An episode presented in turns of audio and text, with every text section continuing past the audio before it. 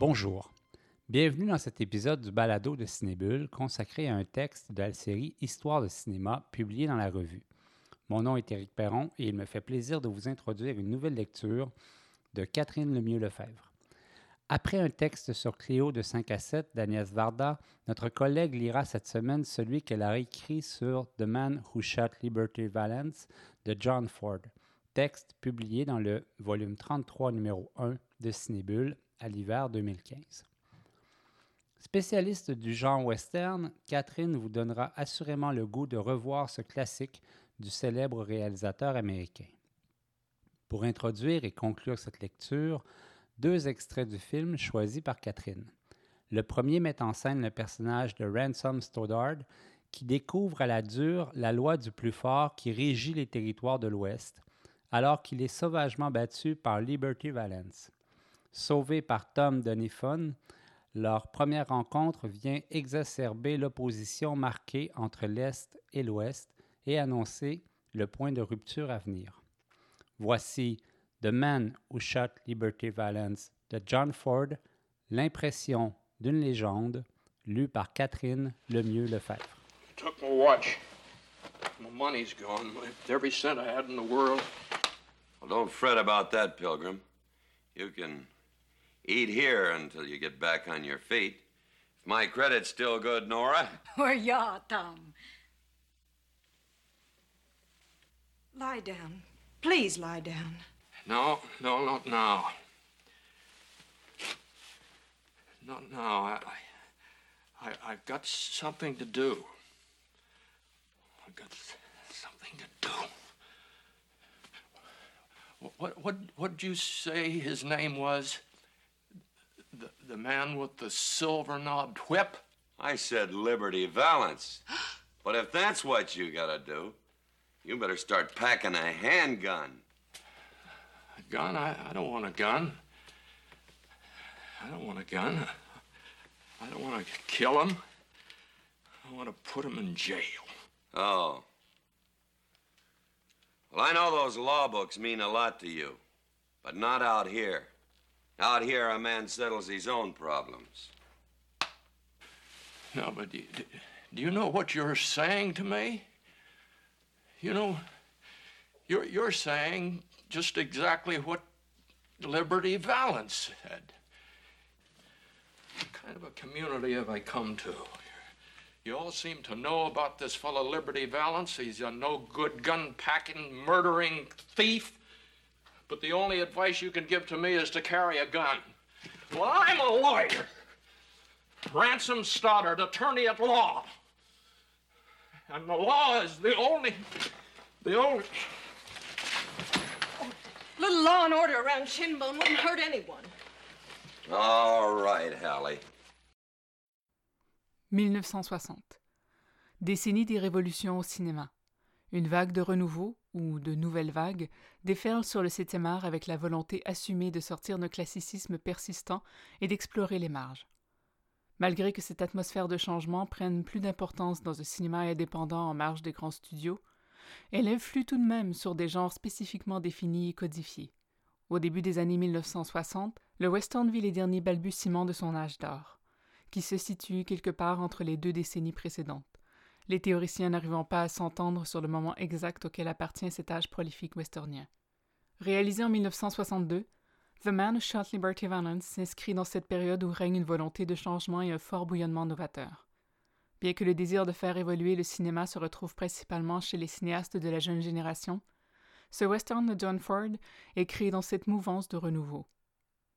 Né en 1894 dans le Maine, ce fils d'immigrés irlandais arrive à Hollywood dans la jeune vingtaine, à l'initiative de son frère aîné, Francis Ford, déjà employé dans les studios. John Ford, qui se fait connaître alors sous le nom de Jack, débute à titre d'assistant, de figurant et d'acteur. Vers 1917, le hasard veut qu'il soit désigné comme remplaçant d'un réalisateur absent afin de tourner quelques scènes d'un western. S'enclenche une longue carrière de près de 60 ans. Il se forge ainsi une réputation de maître du western et aide à donner à ce genre cinématographique ses lettres de noblesse. Tout au long de sa carrière, Ford a réalisé plus de 130 films, et bien que l'ensemble de son œuvre soit ponctué de comédies dramatiques, Judge Priest, The Quiet Man, de films d'aventure, Mogambo, et de drames, The Grapes of Wrath, How Green Was My Valley, The Informer, ce sont véritablement ces westerns qui marqueront les mémoires et resteront associés à son nom. Lorsqu'il tourne The Man Who Shot Liberty Valance, Ford se fait vieillissant, et ce film se teint d'une profonde nostalgie à laquelle se mêle le regard critique d'un homme fatigué, mais lucide et conscient des changements qui se produisent alors dans la société. L'histoire de The Man Who Shot Liberty Valance est adaptée d'une nouvelle de Dorothy M. Johnson, parue en 1949. Ce court récit relate la rencontre d'un jeune avocat, Ransom Stoddard, qui part à la conquête de l'Ouest et qui est confronté à un monde totalement étranger. Dans ce territoire encore sauvage, cet homme éduqué de la côte Est fait la connaissance des figures types de l'Ouest mythique. Tom Doniphon, le héros juste et solitaire, ainsi qu'un hors-la-loi immoral, Liberty Valance. John Ford choisit d'ajouter à cette histoire de désadaptation une thématique qui lui est chère et absente de l'œuvre originale. Il met ainsi en scène le complexe processus d'instauration de la justice et des législations qu'amènent les pressions de plus en plus fortes de la civilisation sur la frontière occidentale états-unienne. Cet ajout participe à l'amplification de la rencontre conflictuelle des réalités territoriales à la source même de la genèse identitaire du pays. C'est par l'intermédiaire de la voix de Ransom Stoddard, James Stewart, un Stoddard vieillissant, maintenant sénateur et reconnu comme « l'homme qui tua Liberty Valance », que John Ford choisit de raconter son récit principal. Afin d'assister aux funérailles de Doniphon, mort dans l'oubli complet, le sénateur effectue un retour au village de Shinbone, au bras de son épouse, Hallie, Vera Miles. La presse ne comprenant ni la présence d'un homme aussi important dans le petit village, ni l'importance du défunt pour l'homme politique, s'empresse de réclamer un entretien avec ce dernier. Débute alors un long retour en arrière au cours duquel sera progressivement dévoilée la véritable histoire de celui qui tua Liberty Valance.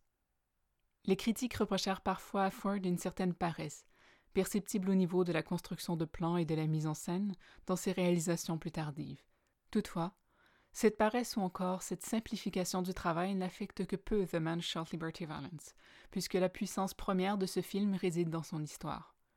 Par ailleurs, la sobriété de l'image et les choix esthétiques du cinéaste mettent l'accent sur le propos crépusculaire réflexif qui y est proposé. Durant la pré-production, John Ford informe son directeur de la photographie, William H. Clothier, qu'ils tourneront ce western en noir et blanc. Cette décision surprenante de la part du réalisateur, qui avait pourtant déjà adopté la couleur et en avait fait un usage complexe dans des films tels que The Searchers en 1956, avait été déterminée en fonction des scènes qui se déroulent presque entièrement dans la ville, fréquemment dans les ruelles de Shinbone, et une majorité des scènes clés ont lieu la nuit. Après avoir complété le tournage de la scène cruciale du duel opposant Stoddard à Liberty Valance, Lee Marvin, Ford se serait d'ailleurs adressé à son chef opérateur en ces termes. Ouvrez les guillemets. « Tu vois, on en a tiré une sacrée scène. Elle n'aurait jamais été aussi bonne en couleur. » Fermez les guillemets. Citation tirée du livre John Ford, Le pionnier du 7e art, 1894-1973, par Scott Eyman. Toute la beauté de Liberty Valance passe par la gamme élaborée de gris créée par Clothier, dont l'ensemble des nuances accentue le souci du détail du cinéaste tout en préservant les contrastes. Refusant de se conformer aux critères esthétiques commerciaux promus par les producteurs afin d'attirer les foules en salle, Ford pousse plus loin encore la déconstruction du genre en bouleversant son rapport aux mythes et aux figures types. En plus de la pellicule couleur, il rejette aussi le format anamorphique, Panavision, les scènes extérieures montrant les magnificences des paysages. Ford délaisse d'ailleurs le spectaculaire Monument Valley, territoire dont il a lui-même participé à forger l'association avec l'Ouest, tout comme la mise en scène de la mythique conquête de l'Ouest par l'homme blanc. Le cinéaste reprend les codes spécifiques du genre, diligence, hold-up, saloon, duel, marshal, chemin de fer, etc., et les positionne peu à peu en décalage avec les représentations classiques westerniennes. Cette rupture au sein de l'œuvre même de Ford est clairement expliquée en ces termes par Scott Eyman, toujours dans son ouvrage sur Ford, cité précédemment. Ouvrez les guillemets. Dans des films aussi différents que Les raisins de la colère, The Grapes of Wrath, La poursuite infernale, My Darling Clementine, et La prisonnière du désert, The Searchers, Ford pousse ses personnages vers le mythe. Ici, il commence par le mythe, puis le déconstruit méthodiquement pour atteindre une ironie sinistre qui fait voler en éclats le célèbre aphorisme journalistique « Quand la légende devient réalité, parlez de la légende. » Fermez les guillemets. Traduction ici de la version originale anglaise. Ouvrez les guillemets. « This is West, sir. When the legend becomes fact, print the legend. » Fermez les guillemets. C'est cette légende même que John Ford refuse de laisser perdurer en se faisant la voix d'une réalité exposée aux spectateurs par le biais du secret unissant les deux protagonistes masculins. Aussi, Liberty Valance met de l'avant l'idée d'une construction de toute pièce qui persiste dans l'imaginaire collectif de ce qu'est la conquête de l'Ouest. Les westerns, mais aussi l'ensemble de l'art westernien, qui a d'abord débuté en littérature et en art visuel, ont forgé à coups de personnages récurrents, shérifs, hors-la-loi, chasseurs de primes, prostituées, etc., de situations types, duels, braquages, attaques en tout genre, et de lieux emblématiques, Tombstone, Alamo, Santa Fe, etc., une mythologie devenue histoire. Liberty Valance incarne une prise de conscience explicite chez Ford du poids de la mythologie westernienne, mais aussi de la puissance du cinéma et de l'audiovisuel, et de leur capacité à véhiculer des messages qui seront captés et possiblement acceptés par le public. Par l'intermédiaire du récit de Ransom Stoddard et par la réaction des journalistes qui se bornent à publier la légende, de multiples questions morales se dessinent à propos des devoirs des créateurs, des intellectuels et de la presse envers la population. Quelles obligations ont-ils à rendre la réalité avec le plus d'objectivité possible? Plus encore, l'objectivité véritable existe-t-elle seulement? Par ailleurs, en utilisant le procédé du flashback, Ford exprime clairement une référence à la subjectivité de ce récit-souvenir narré par le sénateur Stoddard. À cette histoire-souvenir s'ajoute celle de Tom Doniphon, qui explique à ce dernier le réel récit de celui qui tua Liberty Valance. Ford crée ainsi un enchevêtrement complexe de niveaux de subjectivité et de brouillage du rapport à la réalité en superposant à son propre regard deux flashbacks, rappelant au public le besoin qu'il a de constamment se questionner sur ce qui lui est donné comme véridique. Plus encore qu'un film, ce western manifeste un désir de vérité qui choisit la voie de la fiction et de la subjectivité cinématographique pour se faire entendre. Ouvrez les guillemets. En ce sens, The Man Who Shot Liberty Valance est moins la théorie du cinéma de Ford que son assomption absolue. Cette leçon d'histoire en forme d'épure, admirable par sa dramaturgie, est aussi une flamboyante déclaration d'amour en même temps qu'un adieu à la mythologie du western et de l'Amérique, incarné magnifiquement par Tom Doniphon, John Wayne. Fermez les guillemets. Citation tirée du livre John Ford, dirigé par Pierre Rollet et Nicolas Saada. Bien qu'il ait déjà intégré les éléments méta-réflexifs dans certains de ses films précédents, Ford déboulonne ainsi lentement la mythologie de l'Ouest, réalisant avec Liberty Valance un film testament, film qui sera le dernier grand chef-d'œuvre du maître. De plus, cette déconstruction du mythe de l'Ouest et du Western est en grande partie rendue possible et crédible par la coprésence de John Wayne et de James Stewart. En effet, l'aura respective des deux acteurs permet de croire à ce choc culturel de l'homme de l'Est et de l'homme de l'Ouest, ainsi qu'au renversement entamé par l'arrivée de la civilisation et des législations dans les territoires sauvages. La collaboration Ford-Wayne est aujourd'hui notoire, et il faut ici préciser que le cinéaste avait déjà travaillé avec Stewart dans son précédent western, Two Rode Together, 1961. Il réunit donc à dessein deux hommes ayant emprunté des parcours professionnels relativement différents. Wayne débuta dans les westerns de série B avant d'incarner Ringo Starr dans Stagecoach de Ford. Il poursuivit sa carrière en interprétant une variété de rôles sous la direction de Ford, mais aussi d'autres réalisateurs de renom, comme Howard Hawks et Raoul Walsh. Bien qu'il ait joué des soldats, des boxeurs, des aventuriers, son image reste fortement associée à celle du cowboy, et Wayne a lui-même participé, avec les Harry Carey, Gary Cooper ou Randolph Scott, à forger l'image du westerner solitaire, puissant, doté d'un sens de l'honneur et du devoir infaillible, mais faisant preuve d'une grande timidité auprès de la gente féminine. Il devient l'incarnation de la justice de l'Ouest, de la force virile masculine westernienne et du cowboy maîtrisant l'art des armes. James Stewart, quant à lui, s'est plutôt fait connaître comme le jeune idéaliste presque naïf par les comédies dramatiques de Frank Capra, Ernst Lubitsch et George Cukor. Ce n'est que tardivement à son retour héroïque de la Seconde Guerre mondiale qu'il acquit cette aura de personnage trouble des films d'Hitchcock et de nombreux westerns tournés sous la direction d'Anthony Mann. Malgré ce changement d'orientation perceptible dans la carrière de cet acteur vieillissant, Stewart reste associé à une relative fragilité physique et psychologique, ainsi qu'à certains traits de caractère que l'on associe d'emblée à la féminité, du moins dans la tradition westernienne. La rencontre quasi conflictuelle entre Stoddard, Stewart et Doniphon, Wayne, entre ces deux auras opposées d'acteurs, appuie la puissance de cette mise en récit de la fin de l'Ouest mythique. La réputation des deux acteurs rend possible le renversement du récit et de l'histoire de l'Ouest. Lorsque Stoddard arrive à Shinbone pour la première fois, en flashback, il est agressé par Liberty Valance et ses hommes de main qui attaquent la diligence. Laissé pour mort, il est sauvé par Doniphon, Halley et les citoyens de l'Ouest. Prônant la justice institutionnelle, l'intellect et la connaissance, l'avocat apparaît en complet déphasage avec la justice de l'Ouest, incarnée par la force physique et l'habileté à manier les armes de Doniphon et de Valance. Avec l'instauration des lois gouvernementales qui fait lentement son chemin vers les territoires sauvages, Stoddard évolue de plus en plus en terrain connu, et ce sont les personnages de Doniphon et de Valance qui sont repoussés vers la marge, devenant désuets dans ce nouvel Ouest civilisé. Ce long processus de renversement des figures westerniennes, qui s'effectue progressivement tout au long du flashback, montre la mort de l'Ouest fictif, du western idéalisé de l'âge classique et de son héros. John Wayne devient le héros déchu qui préfigure tous les héros crépusculaires et déconstruits qui suivront, du Wild Bunch de Peckinpah au Unforgiven d'Eastwood. On a longtemps demandé aux westerns de donner une image propre, valeureuse et optimiste de ce que les États-Unis imaginaient être la conquête de l'Ouest, créant des personnages plus grands que nature et les installant dans ces décors grandioses. Pourtant, lorsque les créateurs, scénaristes, cinéastes ont décidé de sauter la barrière et d'explorer les territoires plus sombres qui s'y trouvaient, ils ont donné au genre une profondeur et une conscience nouvelle et déstabilisante.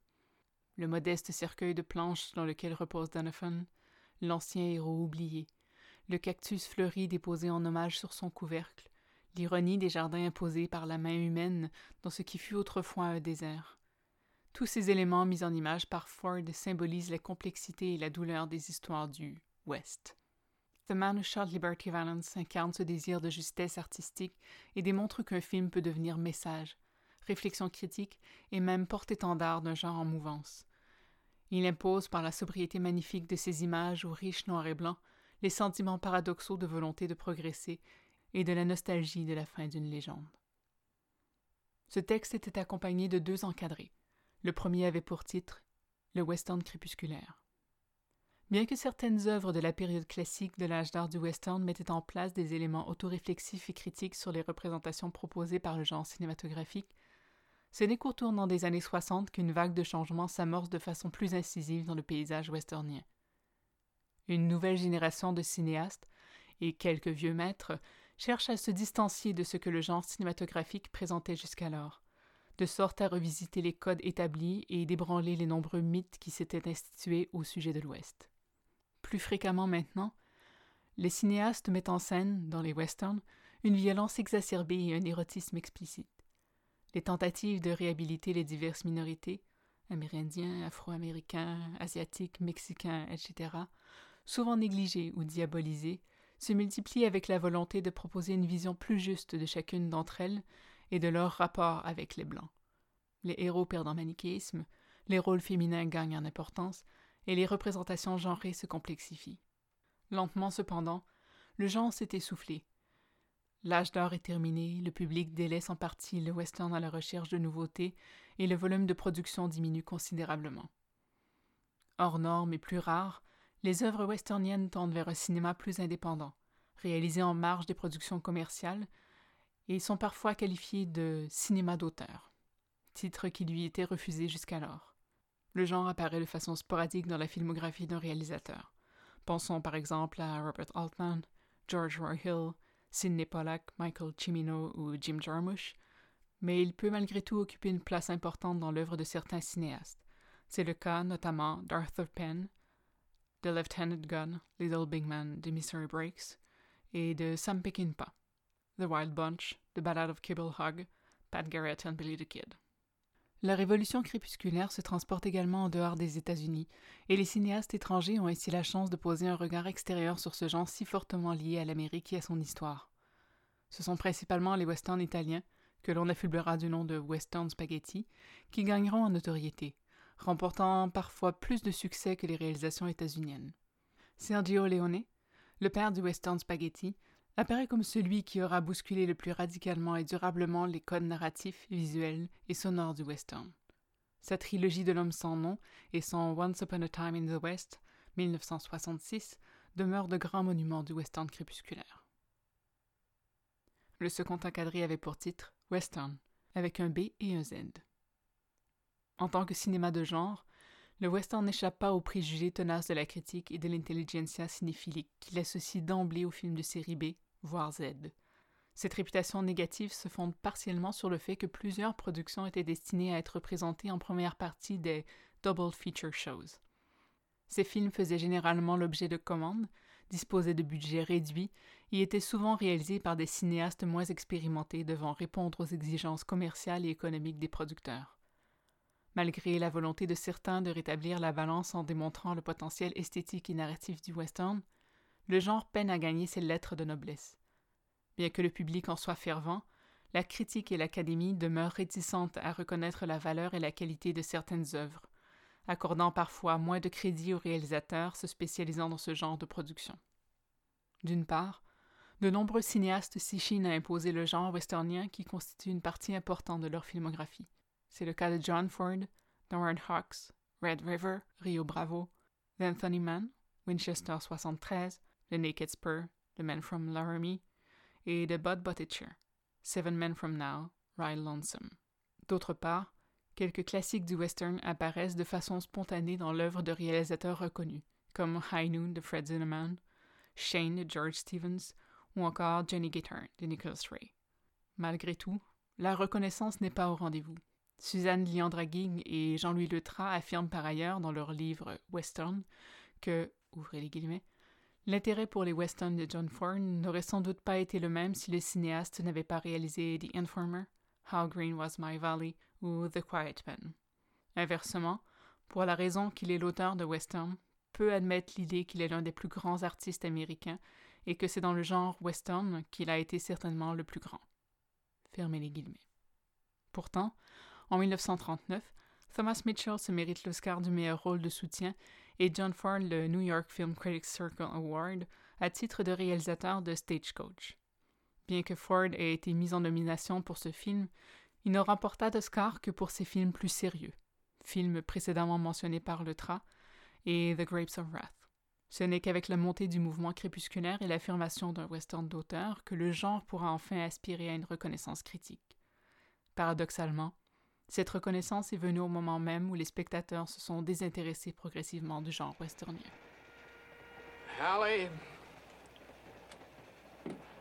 Hallie, would you be too sorry if once I get the new irrigation bill through, would you be too sorry if we just up and left Washington?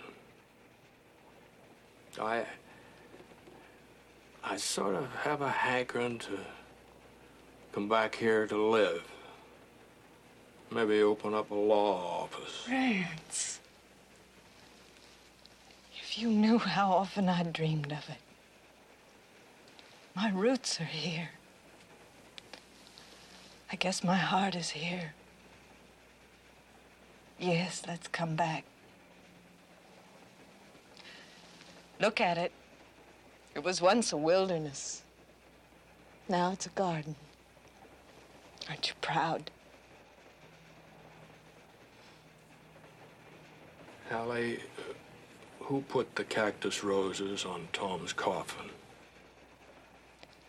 I did.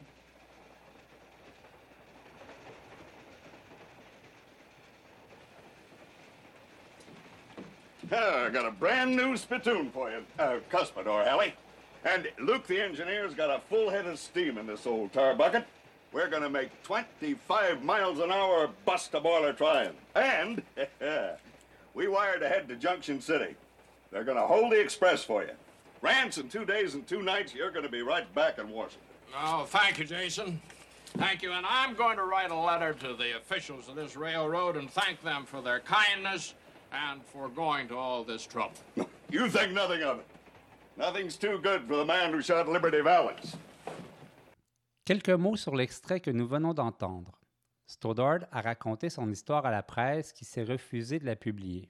Le moment de veille de la dépouille de Doniphon étant terminé, le sénateur quitte alors Shinbone avec son épouse Haley, alors que leur bref retour au village a fait ressurgir de nombreux souvenirs teintés de regrets et une nostalgie des jours passés. Merci à Catherine Lemieux-Lefebvre pour cette lecture. Vous pouvez voir ou revoir The Man Who Shot Liberty Valance sur iTunes. La revue Ciné-Bulles est publiée par l'Association des cinémas parallèles du Québec et est soutenue par les Conseils des arts du Canada, du Québec et de Montréal. Merci à Georges Dimitrov pour le thème musical de ce balado. C'était Éric Perron. Je vous remercie de votre écoute. Je vous dis à bientôt et d'ici là, bon cinéma.